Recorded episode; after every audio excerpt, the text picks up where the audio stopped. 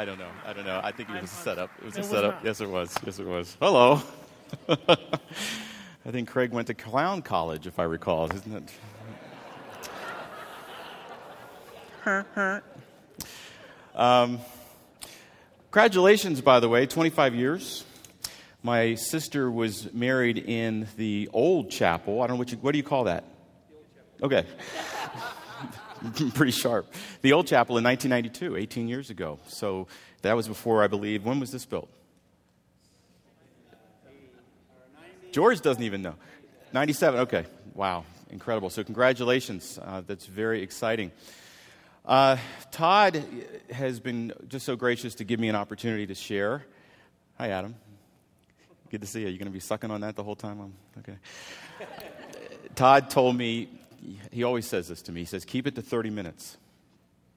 So I went back into the sermon archives on, on your website and downloaded and listened to a couple of his uh, sermons on parables. And the average time was 45 minutes. So I learned something from Todd when I traveled, as many of us did in Israel together. You always follow the rabbi. So I'm going to follow the rabbi. So get comfortable. Here we go. No, I'm just kidding.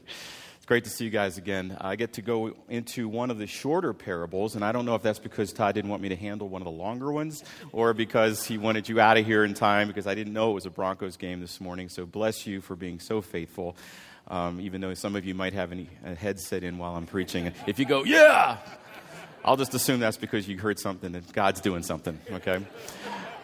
I'll just assume that. Um, I want to get into the text this morning. We are doing the joy of discovery, which is two of the shortest parables of Jesus, and they're also uh, exclusive to Matthew's gospel. And if you, so if you have a Bible, why don't you turn to Matthew 13? And I want to uh, kind of get a little bit of a running start here in terms of this passage. In Matthew 13, 3, it says that Jesus spoke many things to them in parables. Now, we're going to see how that changed from the earlier time recorded of Jesus' ministry in Matthew. But then we get to chapter 13. He began to speak these parables to those who were following him. And the, the, the disciples, of course, curious and, and maybe a little bit put out that he was beginning to change the way he communicated. He was starting to use parables. He goes, they come up to him and ask him, why, in verse, chapter 13, verse 10, why do you speak in parables? As if to say, Lord, I really enjoyed it when you were a little bit clearer. Although it was very common for a rabbi to teach in parables, but they're starting to wonder why the change? Lord, are you trying to keep the message from those who really need to hear it? Um, why all the riddles? Why all the metaphors? Why all the stories? Um, are you saying that only smart people can understand you in order to enter the kingdom of heaven? Well, I think Jesus, of course, he explains himself, and I don't have it up on the screen, but I'd like to go back to the, the Matthew 13, verse 13, and read this, because Jesus, of course, now he begins to bring more of his inner circle into the message of, that he's teaching. He's saying it's not for them to understand. Those who will get, will get it will get it. But I want to explain to you why I'm doing this. And of course, as Jesus often does, he alludes to the Old Testament prophecy he goes back to Isaiah. In Matthew 13 13, he says, This is why, gentlemen, I speak to them in parables. Though seeing, they do not see, though hearing, they do not hear or understand. In them is fulfilled the prophecy of Isaiah that you will be ever hearing, but never understanding. You will be ever seeing, but never perceiving.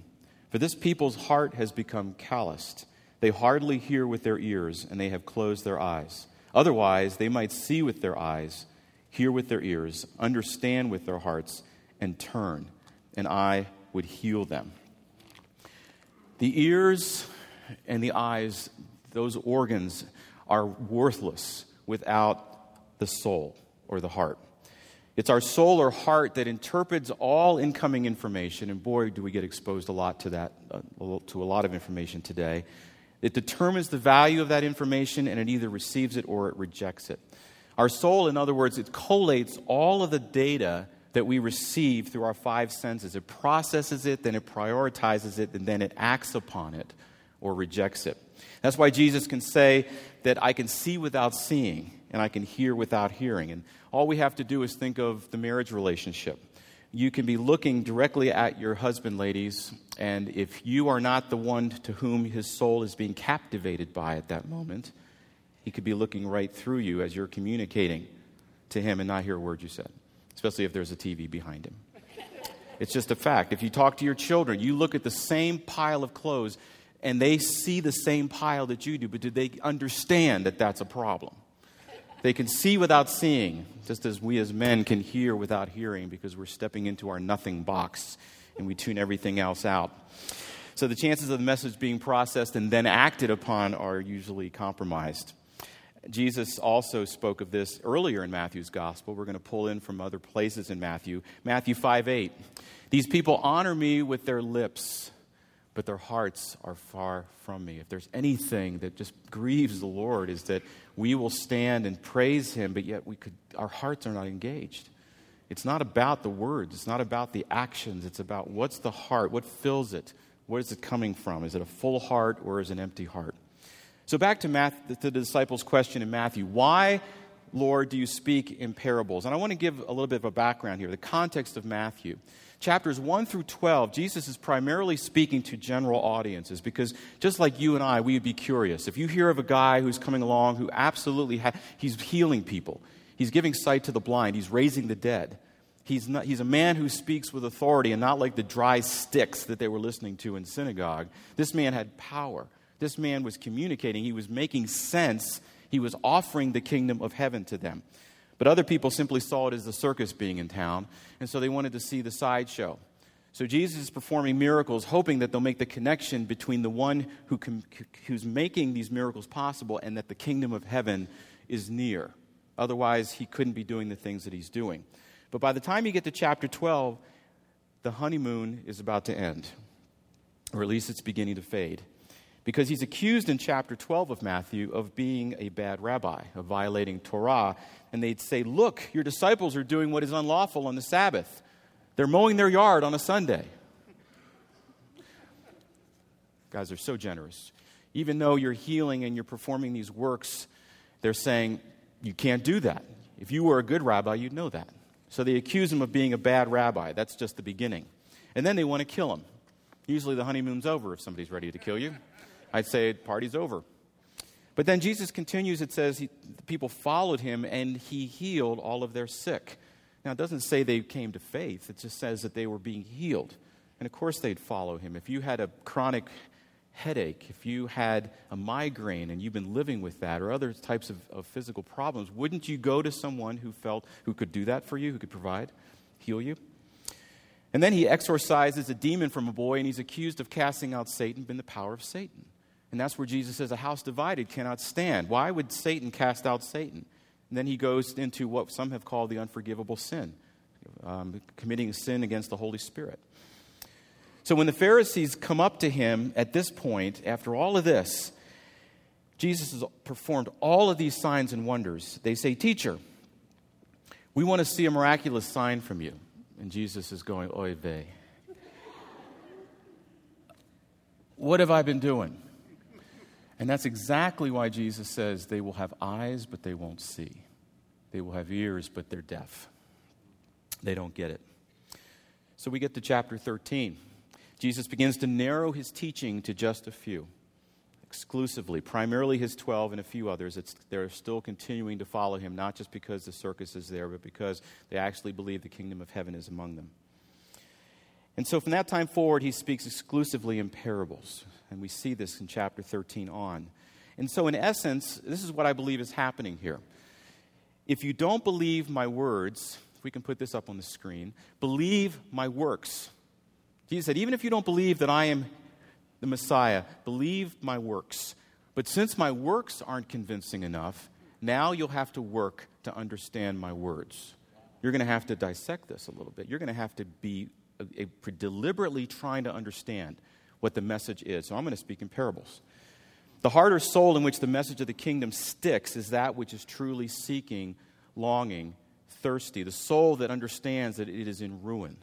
The soul that understands that it is in poverty. Because again, eyes and ears are worthless unless there is a heart conditioned to recognize what is right in front of it. And we can go back to Matthew's gospel again earlier to the very famous parts of Matthew 5, 6, and 7, the Beatitudes. If we go back to Matthew 5, take a look at this. Notice what he says. Jesus says, Blessed are the what? Poor in spirit, not poor materially, for theirs is the what? Kingdom of heaven. The poor in spirit. How are, who has eyes to see the kingdom of heaven? It's those who recognize their, soul, their soul's poverty, their soul's emptiness, that they are not one with their Creator. Their souls are anxious, they're, they're, they're searching. And then he says, Blessed are the pure in heart, for they will what? See God. Doesn't mean you have physical eyes. You have blind people that can come to faith. It's people who understand what is there right in front of them because they're conditioned. Their heart is in a place where they're ready to recognize and respond to what their eyes and ears see and hear. That's what the kingdom is about. So you could say Jesus employs parables to both reveal and to conceal. And I like to think of it as playing this hide and seek game, but Jesus is really bad at this game. He cheats. Because what he does is he'll hide, and then as we're looking for him, he occasionally he'll do this. he'll clear his throat, thus giving away his position. See, he's not playing this game with us. He says, I will not force myself. He respects, he has enough dignity. We have enough dignity from him to know he will not force himself on us. But he will also not hide without giving himself away. Now, another way I like to illustrate parables, and I, I I don't know if you, I, as a guy, and I want you to appreciate this, I know what a nesting box is. Can you give me some love? I went to Hobby Lobby. I, I, walked into Hobby Lobby yesterday, and I, I must be allergic to styrofoam and fake flowers because I start itching. Get me out of here. But I found these. These are nesting boxes. And I thought, what a great way to illustrate what you do with a parable. Because Todd's talking about how they are in the shadows, and that's a great metaphor for what they are. But it's always easy to take a parable and say, oh, this is what it's about, especially when you look at the parables that we're looking at today.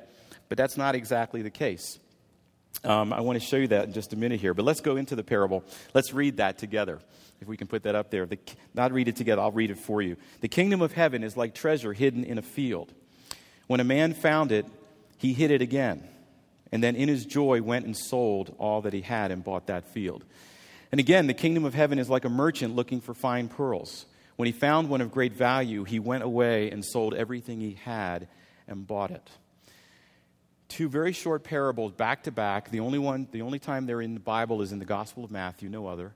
And I like to think of them as twins, but fraternal twins, not identical twins. Because identical twins, they share the exact same DNA. These parables have some things in common, but there are other things that they differ in. I want to kind of break that down for you.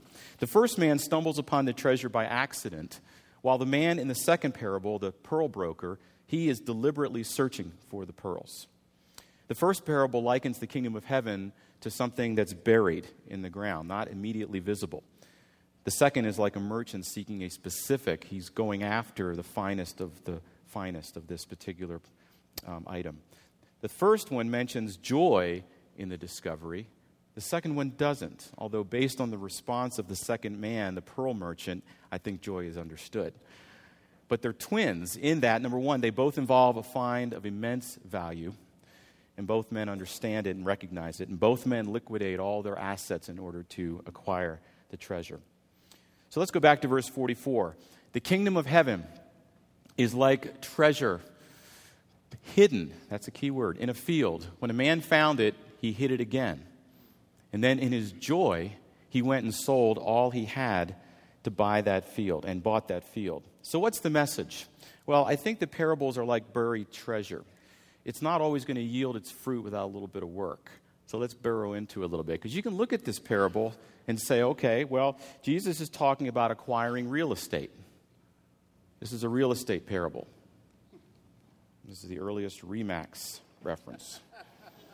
How about criminal trespassing on someone's property? Is that the focus? Is that what you want to take away today? Don't walk on other people's lawns, that's just rude. Okay? The ethics of discovering treasure on another's property and buying it out from underneath them an, from an unsuspecting owner. Is that what the parable's about? How about how pearls form in an oyster in the dark over time through an irritant? Oh, you'd be amazed what people come up with. How about buying our way into the kingdom of heaven? Well, that's never been attempted. Sarcasm. It's very nice, isn't it? Colorful? Thank you. The treasure is Israel, or Jesus himself. Now, there's a lot of different commentators on this. I'm not taking that view. I could see why. Is Jesus our treasure? Well, everybody here is going to say yes.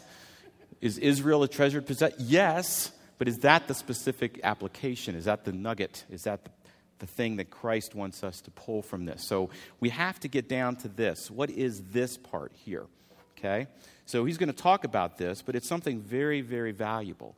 So we have to determine what is this? What is the kingdom? Because he talks about it as being fine pearls. Okay, so let's go down a little bit deeper here. it says that the treasure was hidden in the field in verse 44. Now, where do you store items of value? Your most treasured possessions. I'm not talking about your children because they are obviously, I'm going to just assume that.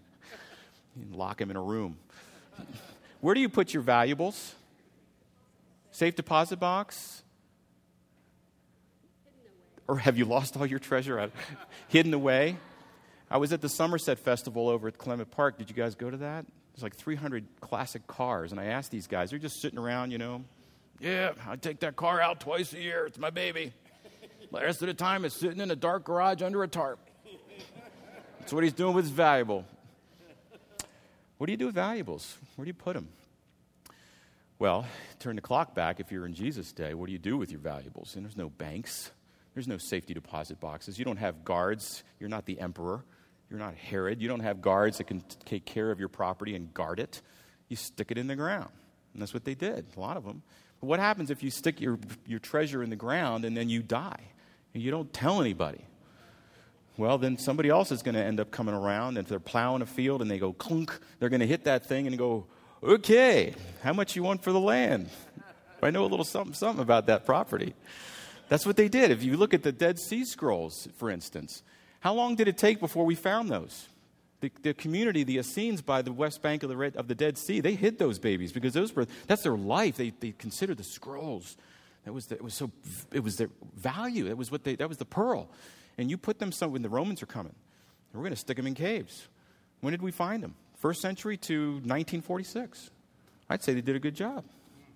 They also preserved them. They were intact. You can see a picture of them right there. So they didn't have safety deposit boxes. So it makes sense that they're going to find treasure in the earth. How about the man in this parable? Unlike the man in the next parable, this man happens upon a treasure of great value on another man's property, not his own.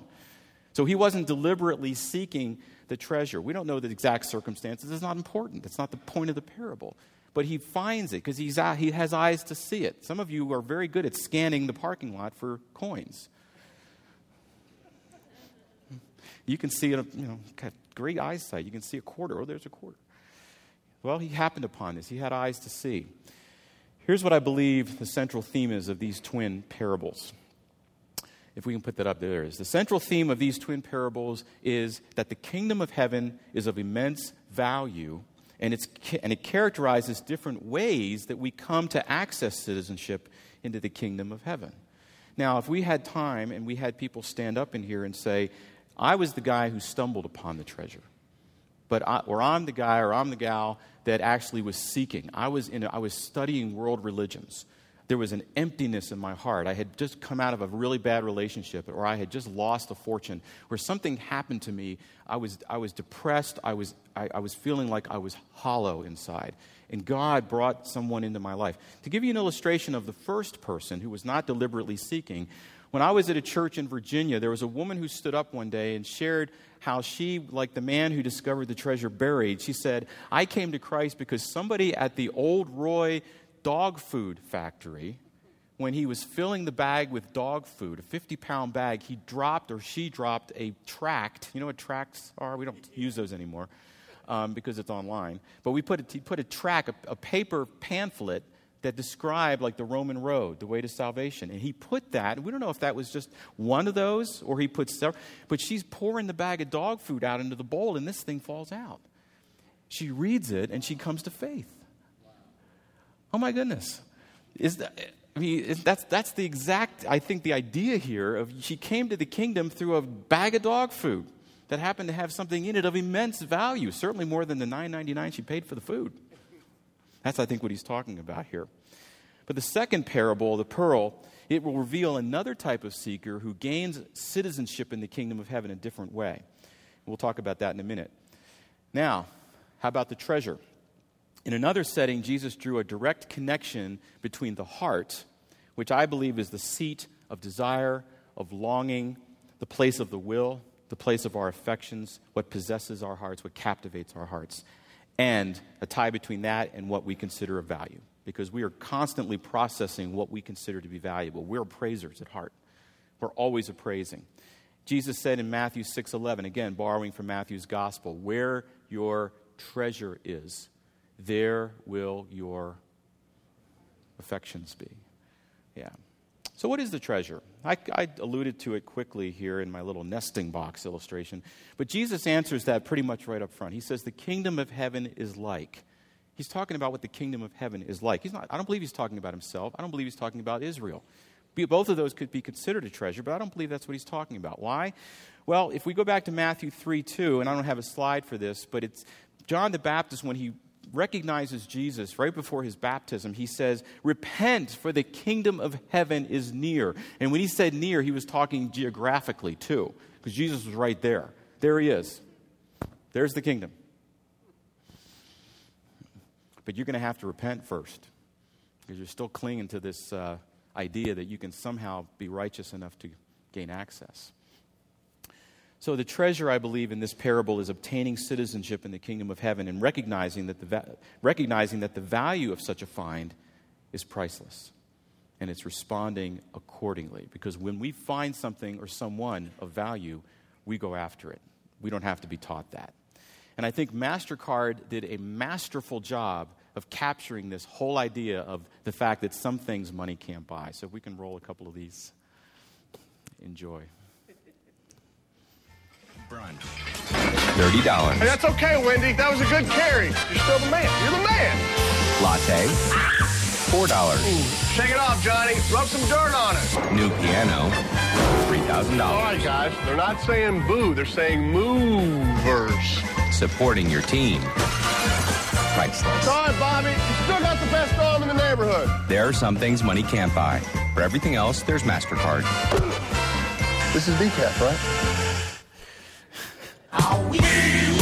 Backpack, $20. Being with people who understand you, priceless. There are some things money can't buy. For discount stores, there's MasterCard. Sometimes you just need the funk. I don't know. You get yourself doing that. Earth, Wind, and Fire comes on the radio, and you find yourself doing one of these.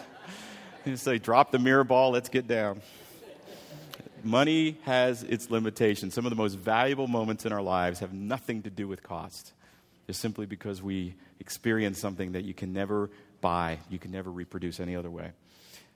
Um, however, many have tried to buy their way in. In fact, in Acts chapter 8, when uh, Philip was in Samaria and there was a man named Simon the magician, and Simon the magician, he made his living off of illusions. And so he sees the apostles laying hands on people and miraculous signs and wonders. Instead of going, oh, there's the kingdom, it's near, he says, hey, how much can I give you to be able to do some of those tricks? So in, in, Acts chapter 8, verse 13, it says, Now when Simon saw that the Spirit was bestowed through the laying on of the apostles' hands, he offered them money, saying, Give this authority to me as well, so that everyone who, on whom I lay my hands may receive the Holy Spirit. But Peter says to him, May your silver perish with you because you thought you could obtain the gift of God with money. You can't. Now, money is very, can be very helpful in promoting and furthering the work of the kingdom. That's what we're supposed to do with our we're stewards. So we take our money, our assets, and we say, how does this help to further access to the kingdom for others? That's a great question. But at the heart of these parables is the definition or recognition of value. And I went to the dictionary just to see what would be the definition, and it's really interesting. The worth of something in terms of the amount of other things for which it can be exchanged. Now, of course, Matthew expressed this even earlier, Matthew 16 26. What good will it be for a man if he gains the whole world and yet forfeits his soul? Well, what can a man give in exchange for his soul? What is the price of my soul? What is the price of my affections? What does it cost to captivate me or you? Is there a price? What will I chase after? Well, materially, we have no problem when we take this parable pyramid and we say, we go back down to the bottom layers and we say, I understand the, the value of some things because a lot of my treasure goes to that. Let's go on, let's go look at the houses we live in. I get this little piece of paper every year from the county appraiser that says, here's your house valuation statement, which lately it's been devaluation statement. Here's how much it's no longer, it's how much is devalued or, or gone down in appraised value. And so now I have less equity in the house because the market has changed. But what is our biggest investment? If you own a home or you rent, your biggest check every month or your biggest bank draft is your mortgage. Why? Because we value a home. We value something that we can someday look back on and say, this is ours. We like a roof over our heads. We like a secure place to live, a clean place to live. We like being in a neighborhood. We like being in community. So that's important. But it's no guarantee that when we invest in a house, it's going to pay back. Think of those people in Four Mile Canyon. Oh my goodness. And they're having to decide do I rebuild or not after something of value to them has been destroyed. Cars. Hmm. That's where your car is going to end up, by the way. I just, I hate to be the one to break it to you. Is the amount of money I paid for my car the same as I could get for it today? Oh man, that's a hard thing, isn't it? So hard. Well, if you go out to the parking lot when you will this afternoon to get into your vehicle, I want you to listen very carefully because what you're going to hear is the sound of nickels, dimes, and quarters circling the storm drain. That's coming out of your car, by the way, and mine it's just depreciating, you know, just depreciating. It's going down in value. What we spend a lot of money on these vehicles because we want to go in style. But we're learning, aren't we? The recession has taught us something is that what do we really, really, really value? It's bringing that down to the, to the, the, the bottom here, it's, or the top in this case. What is the value? What is the pearl? Because that's what I'm going to invest in, and I'm going to just decide to do, with other th- do without other things. How about education? I got six years before I got to be thinking about college for my daughter. Some of you are already there. How many of you have children in college or? Okay, wow. Um, I hope you let the plate go right by you when we pass the offering. No, I'm just kidding. Sorry, Todd, I didn't mean that. Education. I met with one of my former youth group students. He was in my youth group in 1990, mid early 90s. He's now a medical doctor. He's, he has a family practice. And he told me, he said, we, I remember these talks you and I had together about borrowing about debt. And I said, Oh my goodness, what did I say? But then he, but he, he wasn't blaming me, but he was saying, You know how much I owe my schools on student loans? $350,000. He's paying an, 1800 a month. Now, those of you that are in financial, the financial business, um, how, much, how long is that going to take him to pay that off? And he was so frustrated because he said, I, want, I believed God called me to be a physician, but now I'm strapped with this payment. I want to go on missions trips. I want to be a medical missionary, but I can't because I've got this $1,800 payment. And we have this idea that physicians bring all this money in, but they don't. They've got a lot of other commitments and a lot of other responsibilities. But $1,800, but he saw the value of his education because he truly believed God had gifted him in the area of science and in people skills, and he's very good. But now he's got this thing that he's got to pay back. Again, we turn to Matthew's gospel. Where your treasure is, there will my heart, your heart, be also. So, my heart, which again, as I said, my affections, my obsessions, my time, my loyalties, my money, it always follows after what I appraise as valuable. Because again, we are constantly appraising, aren't we? We appraise everything, every relationship, every person. Another example of what I believe this is an amazing correspondence is, is music. I have to bring songs in every time I come. I, I, just can't help myself because I think that's part of our culture. And what I'm about to have played for you, um, if you feel the need to stand up, do we have a mirror ball? I don't know if we do. Um, anybody wearing a leisure suit? Um, some of this is going to be uh, Motown, but um, these two songs are a great way. Is there one? Where? Oh, you got to be kidding me. Oh, the, did you put that up since the first service? John? Oh, that is too funny. Okay, now, okay, we got to play, keep that on. This, look at the words and think about the value that this, these songs are expressing of the person that they're focusing on.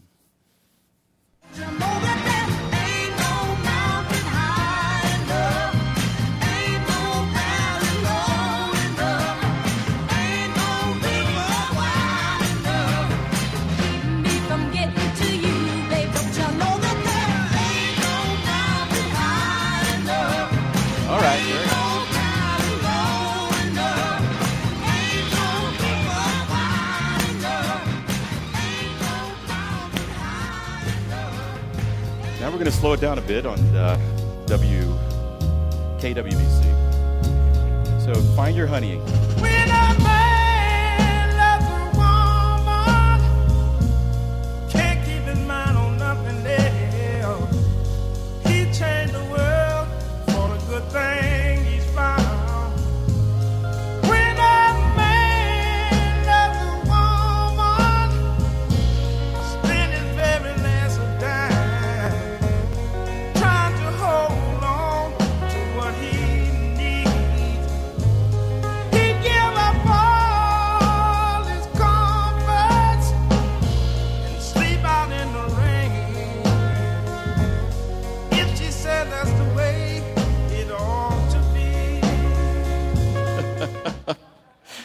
Wow. Oh, you guys.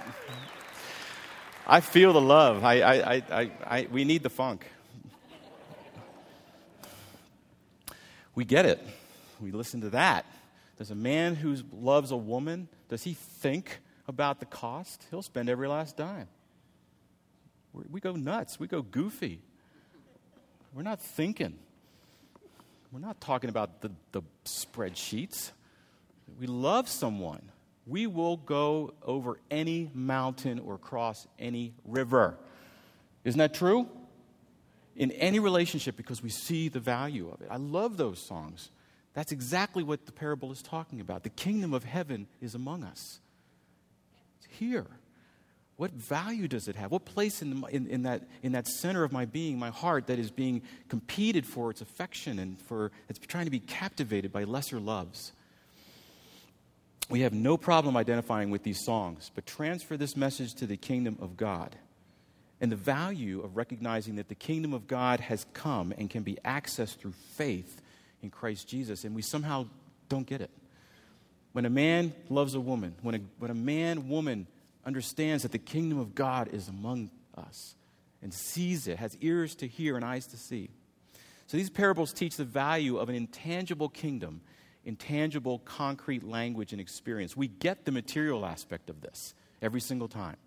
That's why Jesus brings it into concrete. You, you know somebody who's walked on a field and found treasure? That's like winning the lottery. Finding the pearl of great. That's the same example as, as to somebody who comes across money that they didn't earn. They're certainly going to do whatever they can to obtain it. So it begs the question why am I surprised when all the things of lesser value fail to hold or capture my heart? That's because I'm, I am an appraiser, I am a treasure hunter, I'm looking. But boy, will I give up a lot for my soul. And so will you. Aren't we struggling with that? I want to get to this, you know, I want to get to the pearl. I want to get to that jewel. I want to get to that exquisite, most important, valuable thing in my life. But there's so many things that are begging for my attention. And as I've prepared this passage, I'm, I'm asking you to do the same thing, and that is take some inventory. Because I can think of many things in this world I've been willing to exchange my soul for. I love Jacob and Esau. Esau comes in, he's famished, he's a man. He's saying, Where's my can of chunky soup? Dude, whose brother who took home ec. And his brother's got this stew going on the stove. He smells it. Oh my goodness, I got to have some. Up. Oh, can't. Unless I get your birthright. So what does Esau do? He's a man. He's thinking with his stomach. He gives him his birthright. He said, Have it, man. I'm famished. So Isaac goes, Yeah, baby. You know, he gets a birthright. So he gets, he's now got all the privileges and rights of the firstborn. But he's, he sells his soul for a bowl of soup. I do that every day. I don't see the value of saying, Can I go hungry in other ways to ex- enjoy and, and, and maintain my, what I understand to be my birthright? That I am deeply loved by God, that I am a part of his kingdom. He robes me in righteousness, he seats me with his son. Why doesn't that captivate me? That bothers me. It should. should bother you. That's why we need each other, by the way. I want to point out one tiny word here, and I'll bring this down to the end. Notice the word uh, in verse 44 of joy. Remember, it's in the first parable, but not the second. Don't miss that. He joyfully sold all of his stuff in anticipation of acquiring, of acquiring this amazing find in the same way that a man who loves a woman can't help himself. It is not a calculated decision. It's a response to discovering something of great value, something or someone for whom a price tag is irrelevant. I don't know about you, but I've bought a lot of stuff over the years that no longer continues to capture my heart. It's in a garage sale or it's in a landfill somewhere, especially when the extended warranty runs out. Then the love is lost because I know it's going to break. All right. The last part of the parable, the last one, which is the twin, the fraternal twin of the first, verses 45 and 46. Let's read that. Again, the kingdom of heaven is like a merchant looking for fine pearls. And when he found one of great value, he went away and he sold everything he had and he bought it. And again, the second of the two twins has a slightly different spin than the first one. As I mentioned, unlike the man who stumbled upon a treasure in the ground, this man was on a quest for it. He was looking for fine pearls. He knew pearls, and he would know of an exquisite one when he found it. Some people enter the kingdom of heaven without intentionally seeking it. I don't know which camp you're in, but others enter it because they are seeking it. They know there's something of value that exceeds everything they currently possess because they, everything they possess is depreciating. God allows us, by the way, to accumulate for a reason. This country is obsessed with happiness, and yet we continue to, to fill our storage units, and we wonder why we are ruined in our soul. It's not meant to, not meant to fill. And our world offers a buffet line of ideas. Those of you who have kids in college, you understand what happens, not just when they get in college, but it, it's, it's amplified, and all the ideas and the ideologies and the philosophies and the worldviews that come against them. If they don't understand the value of the pearl, they're going to buy something much cheaper. They're going to go after an imitation. Are they grounded in the truth? Do they know the value of the kingdom of heaven? We've got to give them that foundation because we're seekers, we're restless wanderers. And I think St. Augustine captured it very well when he said this that our hearts are restless. That's an understatement, I think, until they find their rest in thee. Until my heart is united with the heart of God, my mind is awakened by the Spirit of God. I am turned on, so to speak. I become alive to God. So, in conclusion, God's been asking me all week, Dan, where is your treasure? And what will you give? And what have you given in exchange for your soul? Because, folks, there's a lot of people that want to have a piece of my soul. And I don't want to, I don't want to play around with other lovers. I don't. Neither do you. Because I know when I have heard my Father's voice. Um, Craig Blomberg, who I know you've had speak here before, amazing New Testament scholar, he said this. Let me put that up on the screen. Oh, there it is.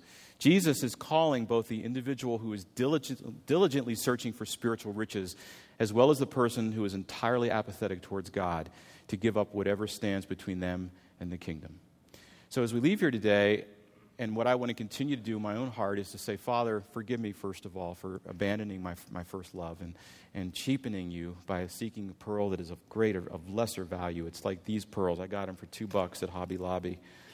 When they're in the car, they'll probably fall off the string. then I'll have my daughter clean it up later. But let's not cheapen the gift. Let's understand what has been given to us. We have access to the kingdom, it is here. And we can know Him. We can know Him. And there is joy in the pursuit, isn't there? And in prayer, in closing, I'd like you all to stand. And what I like to do is read this together. I don't know where I found this. I wish I could say I wrote this.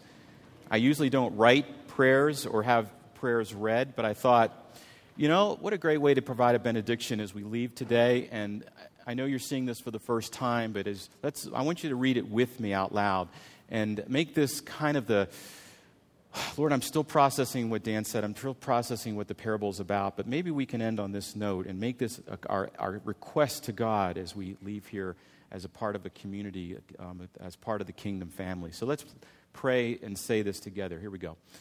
Lord Jesus, reveal to me the true riches of your kingdom. Help me to set my heart on you alone as the treasure beyond compare with any other.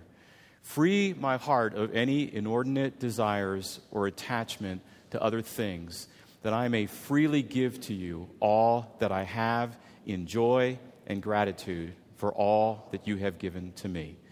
May I always find joy and delight in your presence. And all God's people said. All right. God bless you all. Thank you for coming. You are dismissed.